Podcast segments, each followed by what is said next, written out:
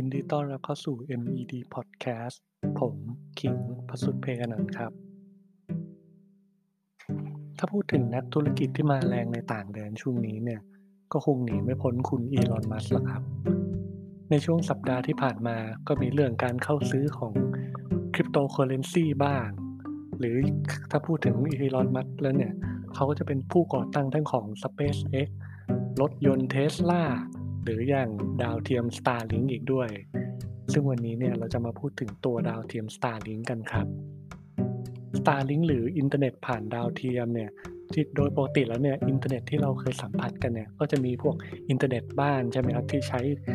สายใยแก้วหรือ fiber optic หรืออาจจะเป็นสายทองแดงเนี่ย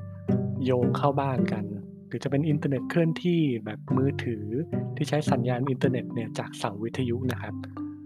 โดยไอ้เสาเจ้าเสาวิทยุเนี่ยจะปล่อยอินเทอร์เน็ตได้เนี่ยก็ต้องลากสายอินเทอร์เน็ตมาต่อเสาวิทยุนั้นอีกทีหนึ่ง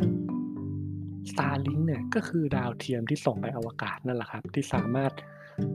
ส่งสัญญาณอินเทอร์เน็ตจากอวกาศเนี่ยกลับมาสู่โลกได้นั่นเอง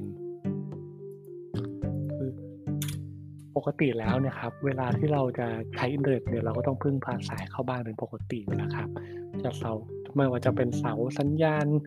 ส่งสัญญาณคลื่นวิทยุ ซึ่งการลากสายสัญญาณเนี่ยครับมันมีต้นทุน ถ้าบริเวณไหนเนี่ยมีผู้ใช้ไม่เยอะพอ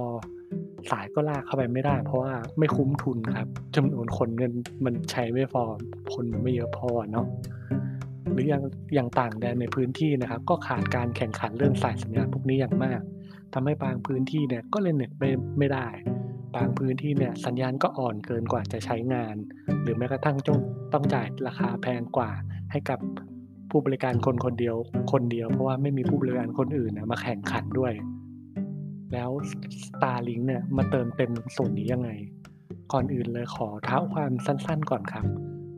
ดาวเทียมเนี่ยปกติเนี่ยมันจะมีแบบ GEO หรือ Geostationary Orbit หรือก็คือวงโคจรค้างฟ้ากับ LEO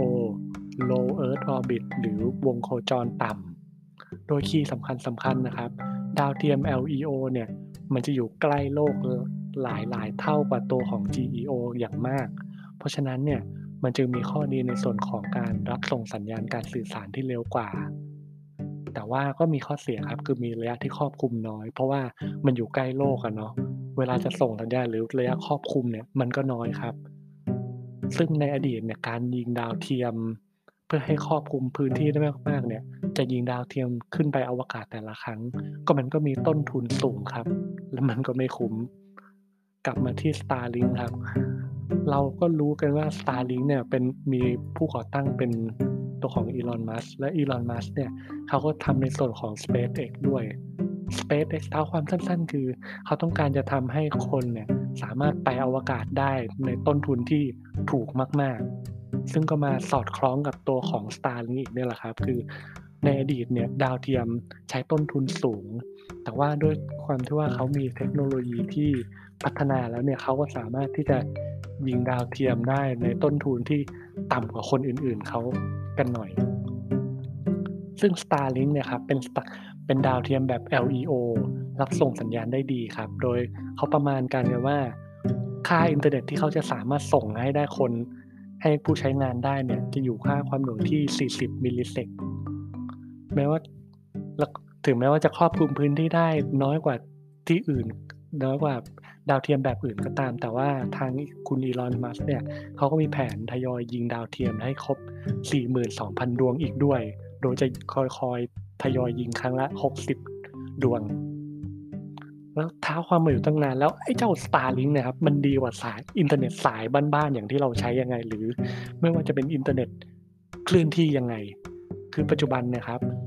Starlink เนี่ยสามารถปล่อยสัญญาณได้ที่ 50ถึง150 เมกะบิตต่อวินาที แล้วก็มีค่าความหน่วงอยู่ที่ 40 millisec ซึ่งถ้าเทียบกับสายสัญญาณของไทยแล้วเนี่ยพบว่าสายสายสัญญาณเนี่ยยังชนะอยู่นะครับว่าทั้งด้านความเร็วอินเทอร์เน็ตที่ทำได้เนี่ยอย่างของไทยเนี่ยก็ทำได้สูงถึง 1,000 มิลลิเมกะบิตper sec เลยทีเดียว และโดยเฉลี่ยแล้วเนี่ยของคนไทยเนี่ย จะตกอยู่จะสามารถใช้ได้คนละ300มิลเมกะบิต per sec ซึ่งก็ยังสูงกว่าเจ้า Starlink นะครับเอาจริงๆแล้วถ้าเราวัดกันแค่มุมมองของผู้บริโภคอย่างเดียวนะครับ ก็จะเห็นว่าไอ้ตัวของสายสัญญาณนะครับ ก็ยังก็ชนะอยู่เห็นๆแหละแต่ถ้าเรามองในแง่ของโอกาสทางธุรกิจล่ะครับ Starlink เนี่ยเขาเคลมว่าเขาสามไม่ว่าคุณจะอยู่ในส่วนของ ทะเล มหาสมุทรภูเขา ก็สามารถใช้งานเจ้าอินเทอร์เน็ต Starlink ได้ แค่พูดแค่นี้นี่ก็เปิดโอกาสทางธุรกิจ